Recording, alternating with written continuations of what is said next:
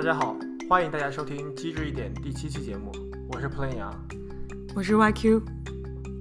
这一期我们讨论的是婴儿如何学习。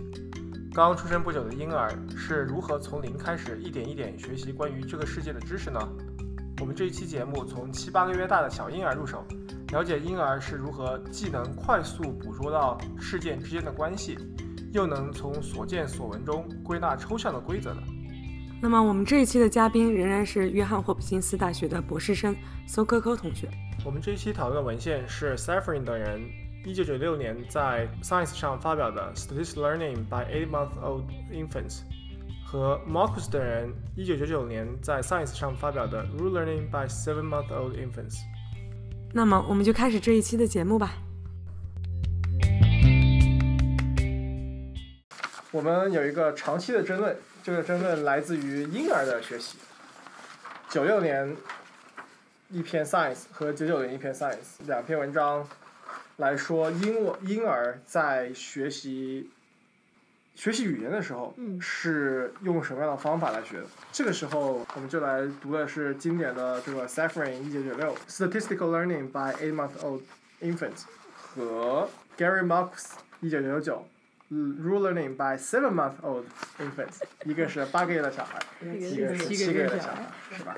两组想论证的是小孩用的两种不同的学习方法来学习语言。一个咿呀学语的婴儿，在他还不会语言的时候，用什么样的方法来学习语言？我们都知道，婴儿只能够听，对吧？婴儿听爸爸妈妈说话。但是他们听到的这个信息，它是一个语言流。绝大部分时候，婴儿听到人说话的时候，不是像课堂里面一样，就我教你一个字一个字怎么读的，对吧？虽然会说这是爸爸，这是妈妈，但是很多时候稍微大一点的时候，他们会说一句完整的话，对吧？然后这个时候，婴儿需要做一个很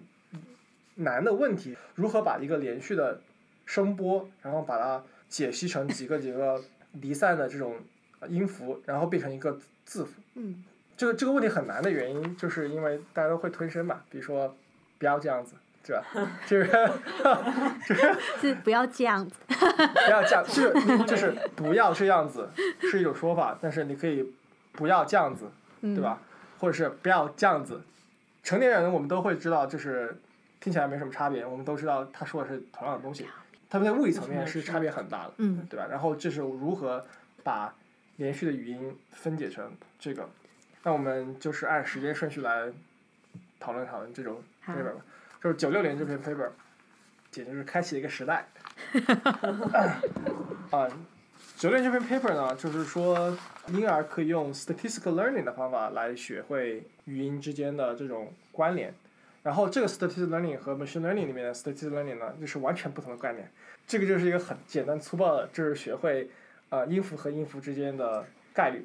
就是 transition probability，就仅仅此而已，不是什么很 fancy 的什么 SVM 啊或者 neural network 这种 statistical learning，对吧？但是这个东西很有意思，它的实验就是你让一个婴儿听一个连续的语音流，两两分钟是一个，它是一个连续的用计算机合成的，没有停顿的语音流。它大概意思就是说，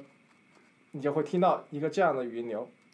，b 哒 p 巴哆 d 哆拉。不比大哭，每一个音符和每一个音符之间的时间长短是一样的，每一个音符每一个音符的音就是音调也是一样的，它们每个音符的差别就是它是一个音节，就像 b 哒哭这样的差别。所以你如果从一个纯声学的角度来说，你是没有办法知道这个哪里和哪里是停下来的。但是实际上呢，这些音节之间是有关系的，比如说 b 哒哭总是。连续一起出现的，对吧？虽然你听不出来，但是在实验设计的时候，它是总是一起出现的。然后这个东西就变成一个叫做一个三音节的单词，OK。然后呢，啊，他们就发现，就让这个婴儿听两分钟，这个连续音。这个实验大概是这么做，就是说把一个婴儿抱在妈妈的腿上，他婴儿面前就会有一个电脑，然后这个电脑呢左边有一个音箱，右边有个音箱，然后呢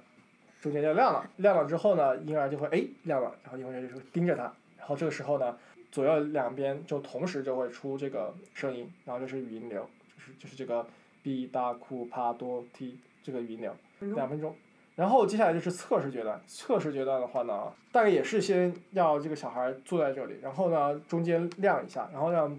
小孩就会盯着这个视频中间，然后这个主视看到这个婴儿盯着中间的时候，就会把这个中间的这个光放暗，然后在一边的这个音箱里面放这个声音，然后这个声音的话，有一半是来自于这个维语言中的词儿。你刚才念的那一段 stream，它其中是包含着有词的，对吧？就比如说对对逼大哭是一个词对，对对。然后另外一半也是三个音节的，但是是没有出现。嗯，它分成两种，一种叫 word，word 就是你刚才讲那个 b 大哭，对对就是它在刚才听过的那个顺序里面，它是照一样的顺序出现的三个音节。然后另外一种叫 non words，它是刚才曾经出现过的音节，但 randomly 抽三个出来，所以这三个刚才在你听到的 training set 里面，并不是照顺序的对，它把它顺序打，掉。比。如说，它不是在原始的音流里面先对先后顺序的。这个时候呢，这个婴儿就不会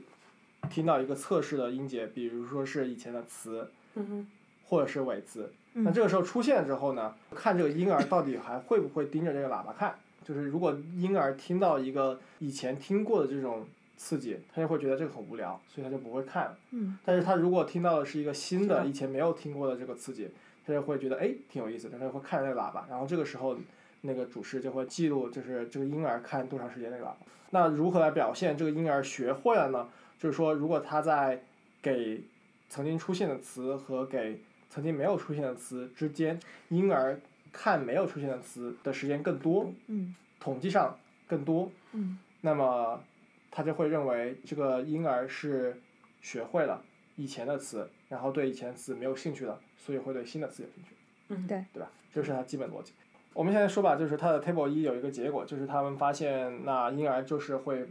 对这种词和非词之间的有这样一个区别，然后他们的结论就是说，婴儿能够通过这种音节之间的先后顺序和这种一个音节和另外一个之间的概率来学会哪几个音节应该组成在一起变成一个词，哪几个音节不能组成在一起就不是一个词。然后通过这种方法，把一个连续的语音流把它切成不同的单词，然后从而基于此之上去学语言。我一个问题就是，他为什么要强调这个 statistical learning 在语言中有这么大的作用？婴儿能够用 transition probability 来学习语言，这个东西有什么重要的？这是一篇九六年的 Science，这看起来没有什么特别的。就做一个这个实验，他为什么当年可以发 Science？为什么大家会觉得这个东西比较新奇，很有意思？或者是说这个实验对我们育儿有什么意义？我觉得应该这个问题不用讲到语言上，因为它的标题叫做 Statistical Learning by 呃 eight months old infant，所以它主主要就是要讲说，就是在小婴儿身上，他们可以做 statistical learning。那这边他只是把他们做的 task 假想到它跟就是语言的前身有点关系，因为它用的是一种语音的东西，然后它用的是一些人类平常会用的声音的片段来做。但是这边主要的重点应该还是 statistical learning 的部分。那这边不管我今天用的是 visual cue、older cue 什么 cue 都可以，但是他要发现的就是说，小朋友他有从就是经验中的刺激找到特殊的规律。但是这地方还没有到一个很明确的规律，因为它可以用一个更基本浅层的这边叫做 transition probability 的东西来讲的东西，所以他把它先列为比较简单端那边，我们用一些 statistical，我们计算一些简单的东西，不管是数数简单的数数啊，或者是把它换成几率之后的东西，所以代表说小朋友可以在他有可能是被动的截取一大堆。资讯中找到一些相关联的东西，那计算出特定的 statistical term，它可以计算它的普通的命也可以啊，简单的算术也可以啊，然后 interval 也可以。对，那在这件事情上，他发现说，哦，小朋友好像有一些基本的数学观念，可以去帮他做一些，就是统计观念，来帮他截取讯息中重要的东东西，这样子。对啊，所以这是帮助他拿来做 learn learning 的东西。那这东西可能不 specific to language，它 specific to everything。对，确实后来有那个研究发现，嗯他们做了一个视觉的，对然后婴儿也是可以做视觉上面的 transition probability，对对对也是会学会这个。摘要里面说一个很有意思的东西，就是说 learners rely on a combination of experience independent and experience dependent mechanism 对 to extract information。对然后他们这里就想说，statistical learning 好像就和 e- experience dependent 这个联系起来了，对或者是说 statistical learning 就和经验学习，或者是说后天学习对这样几个概念都联系在一起了。对有可能这样一个问题就是婴儿学习到底是通过婴儿先天的有一些概念，嗯还是说你完全的基于 sensory information 来学习到一些关于世界的东西？嗯民间大家更倾向于认为婴儿是一个白板，对对，然后觉得婴儿就所有东西都是来自于学，来自于你的经验学习的。然后学界的话，有一派很嗯强调说，其实婴儿一生下来有很多很多的知识，天生的这种知识。嗯，可是我觉得我没有感觉到什么学界跟民间有这么大明显的差异。应该说，就算即使在整个学界，nature 跟 nurture 本身就是一个很大的争论嘛。就很多人觉得说，这有些能力是先天就有了，有些东西是要后天慢慢养成的东西。那应该说。那些必须要支持，有些东西是 nature，就是天生就在我们大脑里面，天生我们就可以展现出一些东西的人，他们要拿出来的证据，很大部分都是 depending on infant study 嘛，因为我代表小婴儿就已经有了，代表说，诶，根本不需要 experience，所以这篇 paper 他用了另外那篇的武器，就是婴儿，但是他这边却拿来讲他是 experience dependent 的，或者是他可以从 experience 学到一个他原本没有的东西，所以我觉得他有点像是用别人的枪弹去打他们的点，也也没有到这么 strong 啊，但是至少就是在某个程度上，他拿小婴儿，然后让他们可以学一些简单的规则，这件事情上，可能是为什么他在那个年代可以发在很好的 paper 上吧。我对发展心理学的 taste 没有很强，如果是这样说的话，那因为 Science 很喜欢发一些比较有 controversy 的哎对。然后就说明这个在起码在九六年的时候，这个一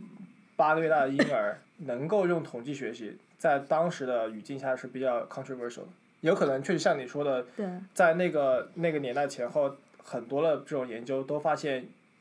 婴儿是先天就有一些能力的。我很多研究用婴儿研究，他们的着重点是用来 argue 说婴儿是有 nativism，就是对婴儿先天有一些知识的。嗯然后这个可能在这个语境下面是比较特别的。对，但这篇 paper 它也没有办法推翻另外一边嘛，但是至少证明了就是婴儿确实还是有学会另外一边东西的能力存在。但是他们当然人家又可以 argue 啊，说哎他可以学会这个，代表他先天一定有某些东西在支撑他学这些东西。所以对我我们没有办法就是去 argue 太深入的东西，但至少这篇 paper 他想要讲说婴儿他可以有 statistical learning，而且在他们的定义下的东西，我觉得是可以同意的状况。OK，而且我觉得他其实主要是在想说，就是说，他能够 detect 到这种 probability 这种关系，嗯，然后并且能够产生这种 theory，认为 OK 这是一个词儿，这几个音节按这个顺序是一起出现的。对，就是他有一个发现那个 relational 对对的能力，对，至少他发现了一些关系。哎，突然想到一个，就是如果婴儿可以做这种 statistical learning，成人是不是也可以这样？这个就是说换句话说，我们可不可以用这个结果来 imply 一些成人学习第二语言或语言的一些方法？啊，但是但是成人学习第二语言跟婴儿学习语言其实有区别，就是因为已经有研研究是发现说，就是婴儿他是可以，不管你 expose 它到什么语言，它是可以慢慢 pick up 这种不同语言之间的 subtlety 的。但是就是你过了这个阶段，你学已经掌握了一门语言，你就很难再 pick up 第二种语言之间各种我不一定要说 subtlety 吧，但是比如说听力吧，我可不可以拿这个 s t a t i c learning 这个婴儿的结论来解释一波那些看动漫能够学会日文的人？如果你完全没有听过日文，或者是你听日文听的比较少，你其实你初听日文就会觉得是一个连续的语境，你是不知道这个东西哪里停下来的，包括法文也是一样的。嗯然后这个连续的话，你不知道哪个是主语，哪个是谓语，哪个是宾语，你甚至不知道哪个地方和哪个地方停下来是一个词，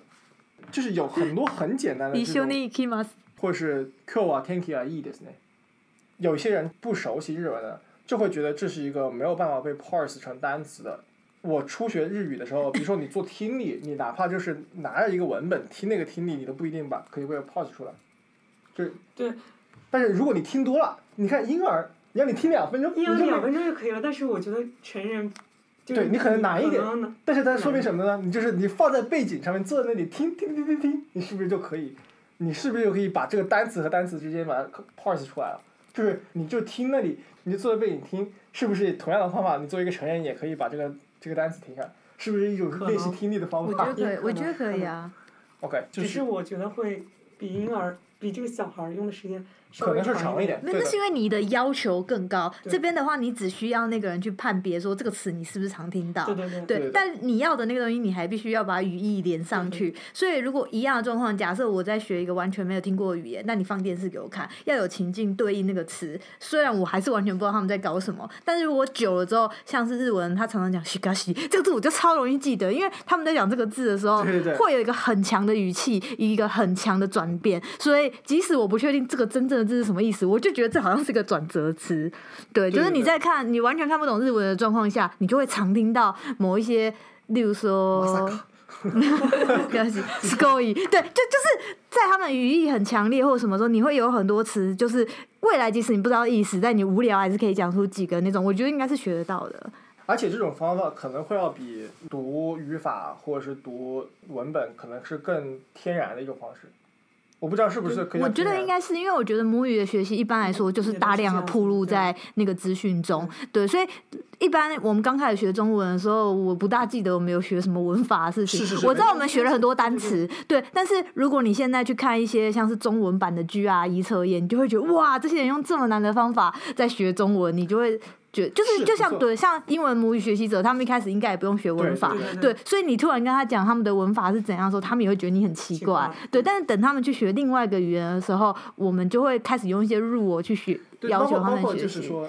语感这种东西嘛，对吧？对就是很多人有些人语感好，有些人语感差，嗯就是你你很难说就是这个语感到底是个什么东西，但是有可能它就是它的这个系统，它暴露在语言系统里面，它的 statistical learning，对。它它 pick up 了这种 statistical information，然后一种 implicit。是的，就是 对。就是 implicit，它说你听很多，他就就这个词为什么要接那个词，他很难说出来是，但是就有有有可能就是因为他听的很多，然后他那个他的 internal system 就告诉你说这两个词在一起就更有可能，然后 somehow 就是他在考试里面他就会告诉别人说我语感比较好，对。啊对，有可能就是这就是对 statistical learning 来了，就是说你不需要上升到一种什么规则方式，它就是一种很强的学习技能。对啊对吧所以它激励我们认真的大量阅读还是有用的，大量大量大量地听大量听，大量听，大量听。但是多听多读不就是就是学语言时候大家告诉我们这种方法吗？是对是是，沉浸式。对，就是可能就是有一些这种教学方面的这种要求，可能在背后底层确实有这样一些，比如说 statistical learning 或者是 statistical regularity，就是一些 basic science 方面的这种研究的这种理论、理论在里面吧。但是很显然，人嘛，那当然就不能够停留在 statistical learning 的角度。这个这个非常非常自恋啊，人对人类的自恋。是我我承认是人类的自恋，但是你不得不说，到现在除了人，没有其他的物种有语言这么复杂的结构的。Some birds 有一定的复杂的结构，但是不会有语言这么复杂的结构。OK 然后也没有其他物种可以用语言和符号来表述这么复杂的这个情境信息对和信息，对吧？或者交流方式。所以呢，人之所以为人，可能就一些更牛逼的东西。然后这个时候我不确定哦，可能蝙蝠也在蝙蝠界写蝙蝠之所以为蝙蝠的故事，只是你不知道而已。他们用他们的语言一直在相传啊，蝙蝠有多厉害。啊。这个时候，大家都还蛮那个啥的。本来就是啊我表我表示的，你们都还非常的非人类中心理论。哦，当然是啊啊，对啊，我觉得蝙蝠可能有他们自己世界观，只是你不知道而已。就像是 DC 有 DC 世界观，漫威有漫威世界观。我昨天看才看了那个蝙蝠的 介绍，我觉得蝙蝠真的非常的厉害。是是很厉害。而且之前很多就是在讨论什么呃 consciousness 的书，也很喜欢讲说，如果我是一只蝙蝠对，的就是那话个很经典。对啊，所以所以事实上，我觉得蝙蝠就是有很多超能。力。对，蝙蝠能不能学 rule，我们也不知道，然后他们有做这种研究吗？我不知道道，就很好奇。蝙蝠很难做吧？可能它毕竟不是一种很常见的模式生物。对啊，所以我觉得有些东西可能是难做，可能是我们的能力有限，人类能力有限，无法侦测，所以你觉得它不行。说是的是的说不定就是海豚彼此每天在唱歌，在讲别人坏话，讲 gossip，但我们听不懂，所以我们觉得他们做不到。但是对啊我我觉得是有可能，就是说这个东西是一个所以其实一开始很多人觉得小婴儿什么都不会，但是也是那个时候是因为没有这种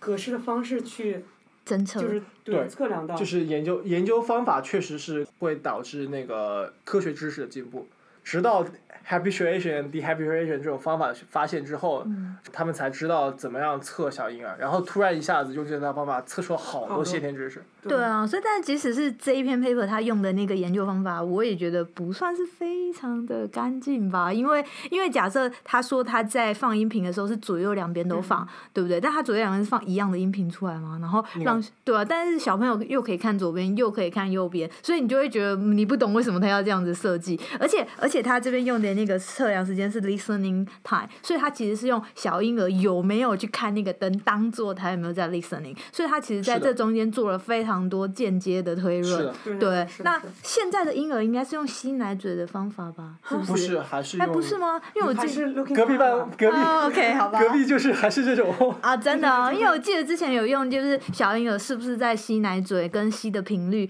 来判断，因为因为其实他们都是用一个注意力当做一个 index，对对对所以所以其实他们有很多不同的方法，但是我觉得。目前你看这些研究，你就会发现人类在小婴儿上面用的研究，哇，这如果拿去动物，大家绝对不会相信，因为因为他用的是一个非常间接又间接的指标，哎，对吧？他完全都是用一个没有啊，我们 attention 的想之前读的那个法。猴子的不是也是一样吗？Looking 那个 time。猴子也是 looking time，所以我不是很喜欢。对对对，但是他那篇用人类，那是因为他为了要对比动物，所以我在讲一个以一个公平的比较上，如果动物用一样的指标，其实比较难被相信。但是哦，对，哦因为那篇 paper 他用的他比较的对象是 human，而且他还是问他说是不是 difference 哦，直接用语言问。对，但是如果一模一样的东西，如果是做在动物身上，可能就是这指标并不是那么的精确。对一般我们在动物身上做这样子的。呃，measurement，人家一定会说这超级间接的，就是你怎么能够把他有没有在看那个灯当做他有没有在听呢？然后或者是说你怎么能判断就是他真的 pay more attention to light？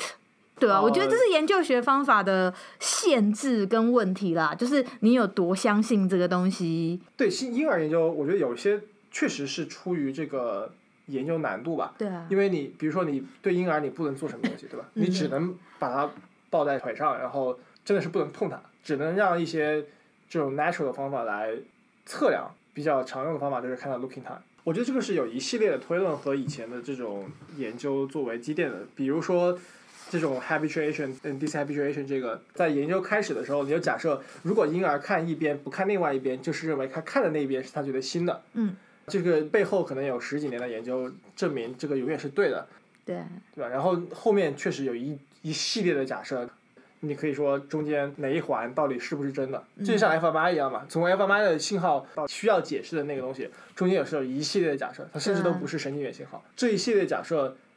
在现在的研究中，你可能就 take it for granted，有可能是因为研究人员没有时间、没有精力，也没有办法去再 verify 这个东西，也有可能大家觉得这个几十年的这个东西都摆在这里了，那我就信它。对啊，对也有很多人就是，例如说有另外一篇猴子的研究，我稍微看了一下，然后就发现它是把就是猴子在大脑中的某种讯号，就是有点像是 repetition suppression 的东西，就是刚才已经出现过的东西，你的大脑对它的反应也会降低。它跟那 distract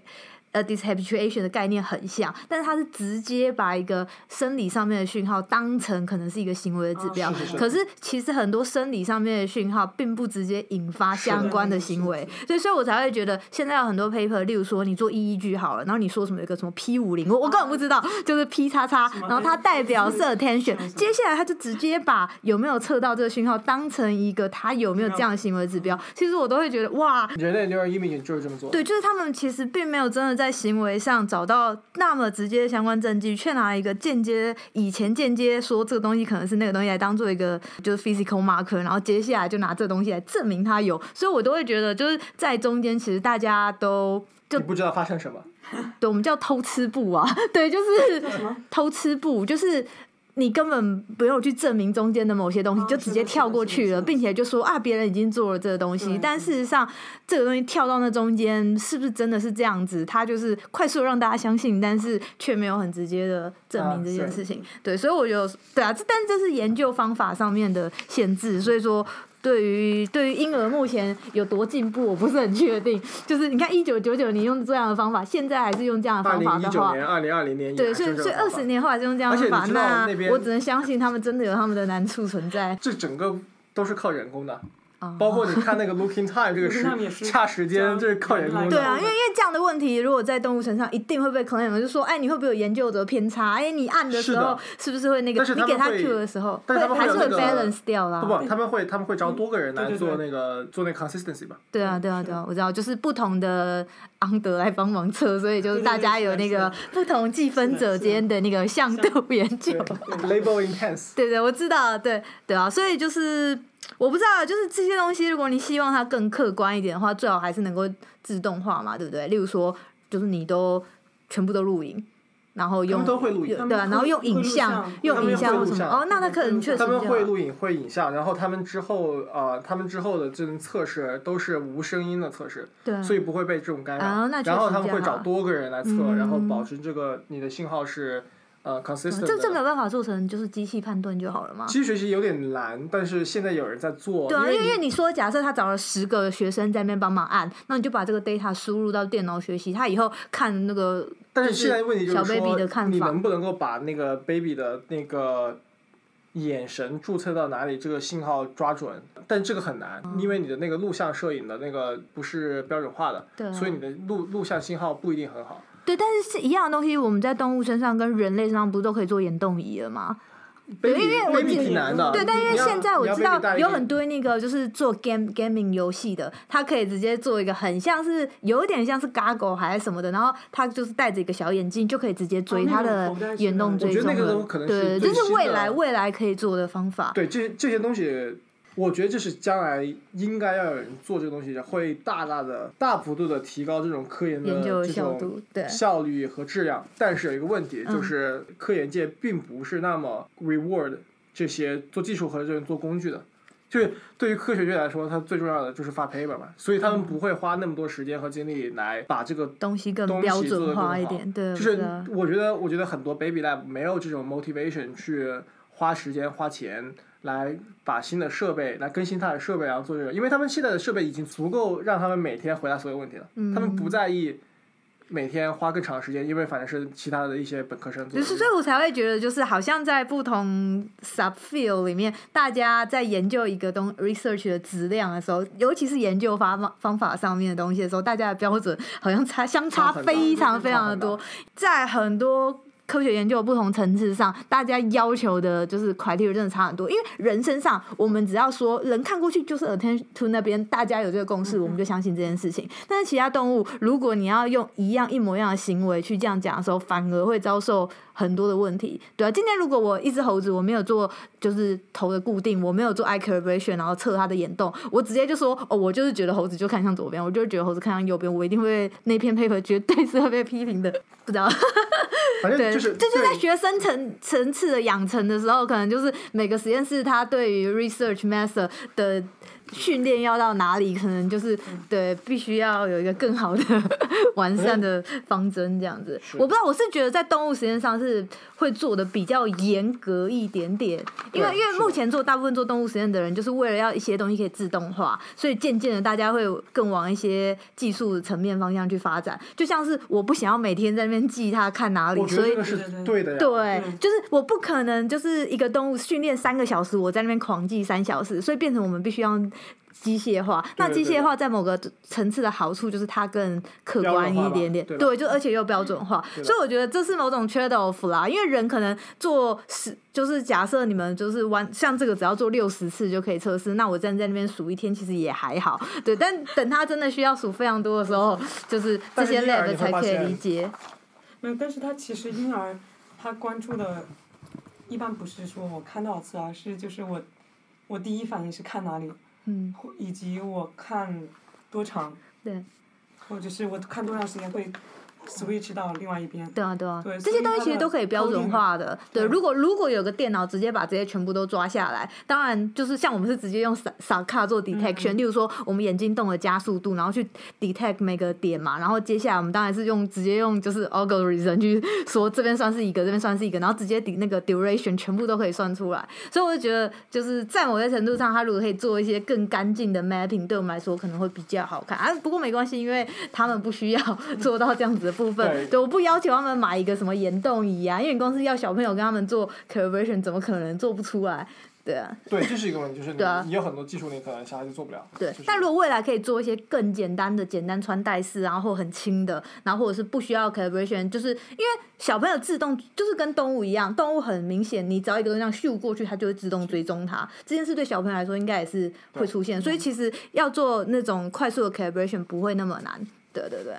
但我相信他们做出来的东西，以及他们想 claim 的事情是 OK 的。对，对。然后那 statistical learning 这么牛逼，对吧？人当然不仅只是在 statistical learning 这个层次。对。这位一作就是现在很有争议的一位人物 Marcus，Gary Marcus，他现在在创业，啊。他从 NYU 退休了退。休啊。他四十几岁退休了，他现在天天就在网上跟跟 deep learning 那些人在论战，不错啊。早期就跟 Yan LeCun，最近又跟 Benjo 对战，他们都是现在 deep learning 的，啊。就是旗舰人物。然后这个 Marcus 站出来，他的至始至终的那个 argument 都没有变，就是 rule learning is very important。啊。他觉得 deep learning 你可以有，但是你现在所有 deep learning 都是一些就是 statistical regularity，对吧？然后他觉得你的真正的 deep learning，你要把这种 rule 也放嵌进进去。然后他没有说，他没有完全说这个怎么嵌进去，反正就是他就说你你一定要有 rule 就嵌进去，对吧？为什么呢？因为 rule learning 是人类之所以为人类的一个重要的东西，就是你要把这个嵌进去，你才有可能将来制造一个 artificial intelligence 和人类似一样。你如果 artificial intelligence 你缺这个，你就永远达不到人类的这个水平，intelligence 的水平。哦，原来如此。所以他就真的是每次都是 deep learning 站出来说，哇，我这个 performance 特别好，嗯。他就一定要站出来说，你这个 deep learning 虽然看上去 performance 很好，嗯。但是你没有这个 rule learning，你就没有办法学会 common sense，你就没有办法就做一些更牛逼的东西。比如说，人是可以看不同的物体的，嗯哼。他犯了一些错误，是很简单的错误，但是两个很相似的时候呢，人是不会犯错误的，但是 neural network 就会犯一些很傻逼的错误。然后他们就是想说，为什么呢？是因为 neural network 只看到了底层的 pixel 的 statistical regularity，它没有一些 rule 来描述这个东西，所以它所以它的这种底层的这种 noise pixel wise 的这种给一些 noise 就可以。把这个 statistical 的 distribution 从一个从一个 local minimum 变成另外一个 local minimum，、然后这样的话你就可以 fool 这个 neural network。但是人类，你通过这种 rule learning，你实际上可以 abstract 掉一些底层的这种 noise，然后用高层的一些方式来组合，来描述你你看到的这种椅子或者是物体。这个时候你就不会被这种底层的 pixel wise 的那种 noise 愚弄。然后又分析人会犯什么错误，机器会犯什么错误，然后不一样，为什么不一样？因为人可以抽象一些规则。然后 Gary Marcus 就是站出来说，那你看人不会犯这种错误，机器这么傻。说为什么呢？缺了什么呢？就是缺的 rule learning 在 deep learning 里面的东西。嗯。然后你可以看到，从一九九九年他们就开始强调这个 rule learning，一直强调到二零二零年，二十年如一日的，就是坚持。不错，很好啊。对，还 就是就是因为他有够强大的敌人，他的论点才可以活这么久。如果如果他当初就已经这么说了，没有另外一边一直在用另外一另外一种方法，就只用 big data，然后或者是 那个东西去跟他们战二十年的话，我想他应该就就会很孤独，他也不会这么快退休，他就只能在 NYU 继续做他的研究。对对对对。但是因为因为有另外一派大反派，所以今天就是如果你要成功，你的反派一定要挑的好。对如果你去足够强的对，如果你去找一些很无聊的人，每天在那边跟他做无聊论战，那你们就一两个人都会只是 nobody。但如果你找到一个够大对，你没错，你队友水平一定要挑的好，而且他要理你哦，千万不要你一直搔他痒，然后他不理你，那也是会很失败。不错，你的故事让我觉得非常励志，所以要有一个好的敌人才是最大的重点。是的，然后我们就看这个他他在九九年的时候，他的敌人就是九六年那篇文章，对吧？那他的敌人现在还好吗？文文章写的还挺温和的，就是没有把他们当做一个敌人啊。对啊对这篇文章是一个补充。你还就是说这篇文章做什么了？就是说我还是给这个七个月大的婴儿听一串这种，要么就是 ABA 这种方式的语音，要么是 ABB 这种方式的语音。哎，他也没说听多多久，好像。好像就是两三分钟。就是听这种一连串的音符，这个音频的组成要么是 ABA，要么是 ABB，对吧？嗯。然后接下来呢，在测试的过程中，他们就是用了十二个句子，它要么是有这种 ABA 的形式组成的，要么是 ABB 这种形式组组成的。它就是他们还是用的这种 looking time 来作为行为的指针来说。对。OK，就是我之前让他学的是 ABA，嗯。然后我如果给他听 ABB，他就会看的时间更长。对。对吧？对。这是一种。dishabituation 嘛。对对对。对。然后他就想知道说是不是这样？我给他你之前学的，versus 给他你之前没有学的这个形式，嗯、你到底哪个看的时间更长？对。结果发现，那小孩确实是我如果学的是 ABA，然后你给我放 ABA，我不会看更长，嗯、但是你给我放 ABB，我就会哎很好奇，就哎怎么是个新的东西，就会看得更久一点。补充一点的就是说，之所以认为小孩子学会了 ABA 或是 ABB 这种 pattern，是因为这个 A 和 B 可以是不同的音节的。比如说，它的 ABA 的 pattern 虽然是这种 pattern，都长成这种结构，但是它实际上的刺激可以是嘎滴嘎这种，对，然后或者是里拉里，对，里拉里这种。所以就是说，A 可以是不同的，可以是不同的音节，对，B 也可以是不同的音节。另外一点就是他们在测试的时候。测试的 ABA 的那个 A 所指的音节，也是新的，是以前没完全没有出现过的。比如说 u f i 和 f i u 这种东西是是在一开始的训练过程中完全没出现过的，对的。嗯、然后如果说这个小孩能够在最后训练测试的时候区辨这种 ABA 和 ABB 的结构，那么就是说小孩学会了这种规则。就是他是学会了这种结构，而不是特定的。音节的组成。对的，基本上这个东西看上去和之前我们讨论的大鼠的那篇文章的思路是一样的，但是我还想说，这里婴儿做的更加可能更加 convincing 的一点，是因为它的那个音节更加 categorical，不是在一个线性的维度上面改变的，对吧？嗯。这篇文章确实写的很温和，他想说，在这个 statistical learning 之外，还存在另外一种学习学习方式，这种方式呢？它很强调是一种 abstract algebraic rules 代数规则。对，就是你学到的是 a b a，就 a 和 b 是两种，你可以说是两种变量，然后这里面的值是可以替换的。对，这就是代数的，它之所以称为代数的一个要义吧，就是代数可以被认为是算术的一种抽象，差别就在于你可以用变量了，那这个时候在这个里面 a 把它看成一个变量，它的值就可能是。嘎哩这种特定的音节，对吧？七个月大的孩子，你看比八个月大还小一个月。他所以他是故意的。他就能够用这种 rule learning，然后我觉得他回答问题可能不一样，就是之前那个八个月大的孩子，他想说的是如何通过这种统计信息来把一个语言流来分隔成不同的单词，但在这个地方，七个月大的孩子他就只是想说，为了证明能够用 rule learning 而。说明能够用 rule learning，他并没有说这个 rule learning 在这个更加广泛的这个语言学习中有什么意义，对？至于说小孩子是不是真的用这个 rule learning 的方法学习语言的，或是在听力中获取信息的，他们也没有说，对吧？我觉得这个反而对于这种日常生活的这种意义，还不如之前那个那么大，对吧？你是吗？但是我觉得他这篇 rule learning 还是做的蛮好的耶。就是主要就是你们所讲的那个 variable 可以替换这件事情，就他真的做的蛮好的。我的理解就是为什么他一直很强调 rule learning，就是说他想说的是通过有限的规则和有限的经验，能够推出和展出无限的经验。所以这东西我觉得比 statistical learning 好像发现了更重要的东西，因为就我们刚才所讲的大部分动物的实验，你都觉得动物一定也做得出 statistical learning，它一定可以从这些东西发现一些什么规则，之类的，虽然可能不一定跟人类的规则一样，但是总是会发现一些他觉得的规则，然后用那个规则来做一些学习。所以那 statistical learning 是一个比较 general 的概念。OK，对，那但是这边他讲的是反而是比较特别，而且这也是大家会争论说人呃动物有没有的那个能力。就像刚才大部分我要 convince 你动物能不能 generalize 到另外一个东西的时候，你都是要我去用完全他没有遇过的刺激，但第一次他能不能学会？那这边就是那个他经典的做法，就是他把 ABA 换成换成 XYX，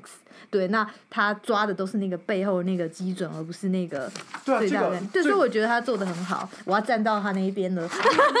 对这个这个实验本身，确实你从前看到后，我觉得这个实验确实做的不错，他的实验设计的不错，然后他的实验数数据也确实可以很好的支持他他要说的那个问题，对，对吧？而且是在一九九九年就完成了，对啊，所以马克思确实有他的才华。对，二十年不改他的主张，我觉得就是怎么想都觉得他做的很棒。而且刚才你讲到一个问题，就是说你说他说人之所以为人是 人会 rule learning，我一开始还觉得哎，我最讨厌人家讲人之所以为人是什么。我在想说，我之前觉得人之所以为人，大家都会讲说是语言的部分。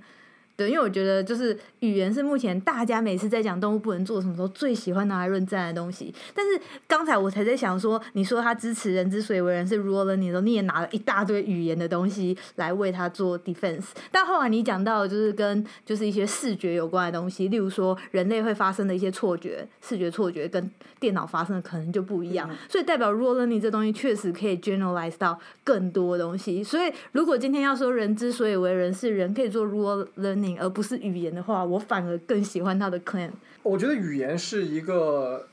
因为我觉得语言是一个特例一，对啊，对，其实因为呃，比如说语言，其实涉及到很多能力，对。嗯嗯，对，而且因为语言是一个最非常难在动物上测试的东西，因为假设我们都有整个 department 在讲语言学了，对不对？所以他们对语言的定义或什么是非常严格，你要说严格，也可以说它是非常狭窄。它它研究的是人类的语言，对，所以今天我们对动物，我们是直接把动物排除在语言之外了。所以今天常常他们在讲动物能不能做 rule learning 的时候，我们把这触角伸到语言那一端去 test 动物的话，我就会觉得这不是一个很好的方法。可是今天如果我们今天谈论这篇 paper，我们都不要把他们的实验拿来跟语言讲太大的关系，像他对他他就是一些他就是一些听觉的 Q，对我而言全部都是听觉的 Q，A ABA，或者是光线亮暗亮，或者是音频，对，所以就是我在念这些 paper 的时候，从一个做动物学的角度，我都是以动物的角度来想的，因为人一定是动物的一种，所以我们不要管说它有没有什么特别的语言能力。所以今天 paper 他们都讲 rule learning。对不对？他没有说 infant for 什么 language acquisition，、他虽然在是讲 introduction 或什么会写到这些，但是你看他们的 title 全部直接是讲 learning 这件事情。那今天如果我们要比较是动物跟人是不是都有这两种学习能力的话，我觉得这比较公平。还是如果你硬要说 learning 是一种拿来学习语言的东西的话，就就不一定，因为我们在很多其他的能力上也用了 rule learning 了。对，如果我们对可以对对对对就是他这篇文章，他可能之所以成为 science 文章，也确实是因为他把这个说的比较大嘛。然后他就是说，人类的认知能力中有一种可以抽象这个规则、对代数规则的能力。然后当然，呃，具体实验他们还是用了一种音频的实验。他们这一派想说的其实是。你在很多很多方面，你都可以做规则的实验。然后现在的问题就是，作为科学家如何啊、呃、如何了解人类其实是在用一个抽象的 rule。对对对嗯对啊，这个这个也是很多人这比较难的。然后这个是逻辑学家和哲学家很喜欢做的一件事情，他们在研究人为什么可以思考，就是或是 in general 这种思考过程中，他们会觉得这种比如说逻辑上面的这种关系，或者逻辑上的运算，以及这种命题，嗯通过这样一一套的这种形式逻辑啊，或者是代数啊这种方法来组成和描述所有的东西。如果说这个是思维的核心的部分，那么这一波科学家就想说的就是说，我们如何把表象上我们看到的各种思维方式或各种认知的方法，然后找到它背后最根本的那套逻辑结构在哪里。我觉得这是这派一直想做的事情。嗯哦你这么说让我让我觉得就是，其实 statistical learning 和 rule learning 它很大的一个区别是在于，rule learning 让可以说让人具备了一种，不光是 induction，还可以有 deduction，对吧？是的，是的，但是 statistical learning 你很难，你甚至很难说你能做到 induction，比因为你只是基于这种特定的你已经现有的东西，你没办法推出一个更抽象的规律。就是 statistical learning 的话，一定程度上是可以做到归纳推理。比较强的 statistical learning，你是不不需要把这个整个 space 的每一个 example 都找出来的，嗯但是 somehow 你可以把这个，比如说现在的说法就是，你可以把这个在这个 space 里面的这个 probability distribution 描述出来那这个时候你就可以确实还可以 translate 到一些你曾经没有看到的 example 里面。呃但是但是这呢，这是 interpolation，你很难做到 ex extrapolation。你的你这个新的例子完全不在你之前那个 space 里面，你要做 extrapolation 这个很难。就是如人之所以可以做这种演绎推理，人之所以可以从几何原本的那个六条基本的几何公理推出所有的几何上面的操作，这就是我觉得他们强调的人最牛逼的地方，就是可以用基本的这种六条公理，然后加其他的简单的定理，可以可以推广出无数种命题和定理，然后可以用这些东西来描述你看到过的、没看到过、现在看到过的和将来你可能会看到的所有的现象。这个能力、这个力量可能是只有 rule 可以的。另外一个最常用的例子就是语言学习，你这辈子学到的语言和你这辈子将要产生的、是要说出的语言，你学到的语言其实是很小的一部分，但是你可以学到这些之后，你可以说出无数的语言，包括比如说他莎士比亚说的那段话，他创作出来的这份作品，他不是他曾经学过的，嗯嗯是他基于已经学到了一些有限的语言，然后通过他的这种才华和这种能力，然后产生出来他的新的所有这些作品。如果说你是一个很强的这种研究者，你就会站出来说，那现在机器学习可能就不够，因为它没有这个能力。那可不可以可不可以换一种说法？其实就是这两个的差别就在于你单纯只有 statistical learning，你是没有办法 generate 新的东西，没有办法有这种 creativity，你不可能有自己创造出新的东西。纯粹用 statistical information 的话，你很难创造出新的东西。就我举另外一个例子，人类对于语言有时候有一些创作性的使用方法，嗯比如说大家喜欢说旱，然后你就会变成旱、暴旱、瀑布旱、成吉思汗这样这样说法。但是这个这个东西这四个词组，他们其实在新的语义下，他们是说的体验的一种程度，但是每一个，比如说瀑布汉、暴汉和成吉思汗，嗯这个每一个词它本来的意思是完全无关的。嗯。但是人类就可以用一些特别的这种规则，比如说这里有个汉，然后我们用汉来表示这种情境，然后很有创造力的把这四个词叠加在一起，因为一二三四这种长度叠加在一起来表示这种程度。嗯哼这种能力是一种很高级的、很抽象的能力，它也可能是确实是要一些在语言上面的这种这种规则，或者是联想上面的规则来做到的。然后这些东西可能比较难，所以我觉得就是 Gary Marcus 为什么在到现在为止一直要强调这是 rule learning，也确实有这个有这个想法。可是一直听不出来 rule learning 到底哪里来的，感觉好像 statistical learning 对于 rule learning 也很重要。如果你没有那些 statistical 给你的刺激，像你刚才哎讲，就是我知道“汉”这个词，但是如果我没有任何其他学过后面接在“汉”就是 ending with 汉这个字的词的话，我就讲不出你刚才讲的那些东西啊。对，对，就是所以我就觉得这样听起来好像有点像是这边跳到这边。就出现了一个很大很大的改变，但是目前我们不知道这两个改变是为什么的。但是我也不知道这东西就是 statistical learning 到底是不是 rule learning 的就是必要的？对对对，它必要吗？听起来又不必要，因为因为有些东西我觉得有必要。有些东西是突然间想到的，跟就是我我不确定，就是感觉好像你的创造力又需要过去的一些东西来帮助你，可是有某些人的创造力，他又可以想出跟过去毫无关系的东西，所以所以就有有点难知道，就是 raw learning 到底跟 statistical learning 有没有一个绝对的关系，还是 raw learning 它是种 learning，所以它可以 learning by statistical rule learning by statistical stimulus，或者是 rule rule learning with insight something like that。所以所以你知道为什么吗？就是我我有点不确定这两个这两个东西要怎么切开来我。觉得这两个可能有可能是不是先后成必要充分条件，它有可能就是两种独立的 learning 机制，嗯每一种 learning 机制它都需要自己的材料，嗯对吧？就是 rule 也需要自己的材料，自己的材料就是一些它需要有的那个 rule，它的 rule 其实是他自己总结出来的。它通过这种通过 statistical learning 会不会出现一个有点像是 emergent property，好像是个入窝一样，就是你你喂那些电脑一堆莫名其妙的东西，就觉得它突然自己抓出了一个很奇怪的规则，跟你想的完全不一样的规则，会有这种事情吗？哦，就是我觉得这就是两种，可能是两种看法。嗯一种看法，如果嗯比较强的看法的话，你会觉得 rule learning 和 statistical learning 可能是 qualitatively different，嗯 two things，对然后他们是两种完全不同的 learning 对对对机制。，嗯，你 somehow 必须要有这种 rule learning 的机制，你才可能有能力抓取出 rule。嗯哼，但是另外一种有可能是，比如说你会觉得 statistical learning 到 rule learning 可能是一个渐变的过程。对对就是，然后 somehow 你的 statistical information 足够强，或者是说你的那个 regularity 加上一些 heuristics，然后你就会觉得它们长得像 rule，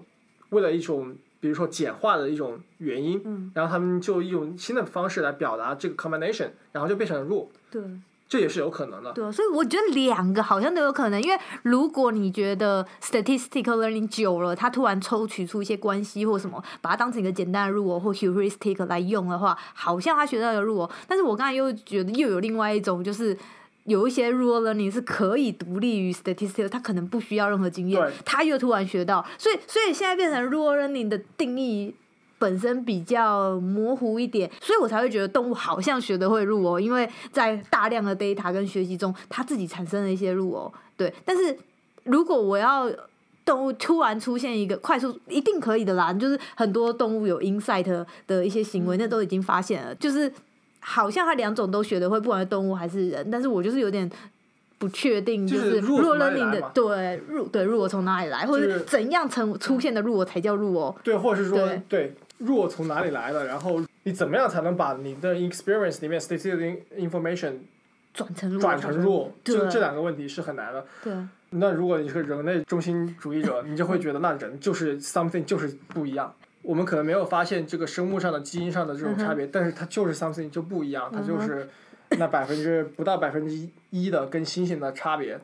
就像柏拉图一样嘛，就是柏拉图就认为你这个东西都是人类自己的，你你的所有的经验只有一个目的，就是为了使得你的深藏在你内心深处的弱表现出来。哦如果你没有这个经验，它确实表现不出来，因为你你没有办法把这个东西显示出来。但是你这个经验，它本身并不重要，就是给你的这个弱输送这个养料，然后到一个一些程度之后，弱就自己发光，就是发光发亮，然后它就可以就是做接上所有事情了。那这个弱怎么来的呢？就是人类的本能。我感觉就是这个跟就是这个 rule 的产生，可能还是跟人能够有 symbol 或者是能够有 abstract 的 symbol 有关系吧。因为你其实你要从你的经验里面提炼出这个 rule，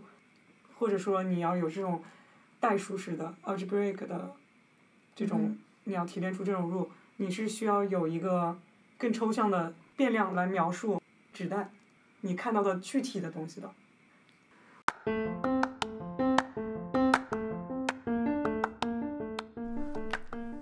感谢大家收听我们这一期的节目。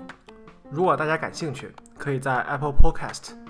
Spotify 以及 Castbox、Pocket Casts 等开放平台收听到我们的节目，也欢迎大家订阅我们的节目更新。国内的朋友可以在网易云音乐、喜马拉雅和国内的 Apple Podcast 找到我们的节目，节目的名称会是“机智一点（括号 CN）”。如果大家对我们讨论的主题和文献感兴趣，想了解更多的详情的话，也可以在我们的网站上找到更多的节目信息。我们的网站是 y2intelligences.com，同时我们也会在公众号“午后的笛卡尔”上更新节目信息。我们也有 Twitter handle Y2 Intelligences 和 facebook 主页也欢迎大家给我们写邮件分享想法推荐文献和讨论嘉宾。我们的邮箱是 y two intelligences at gmail dot com 那么大家下期见。大家下期见。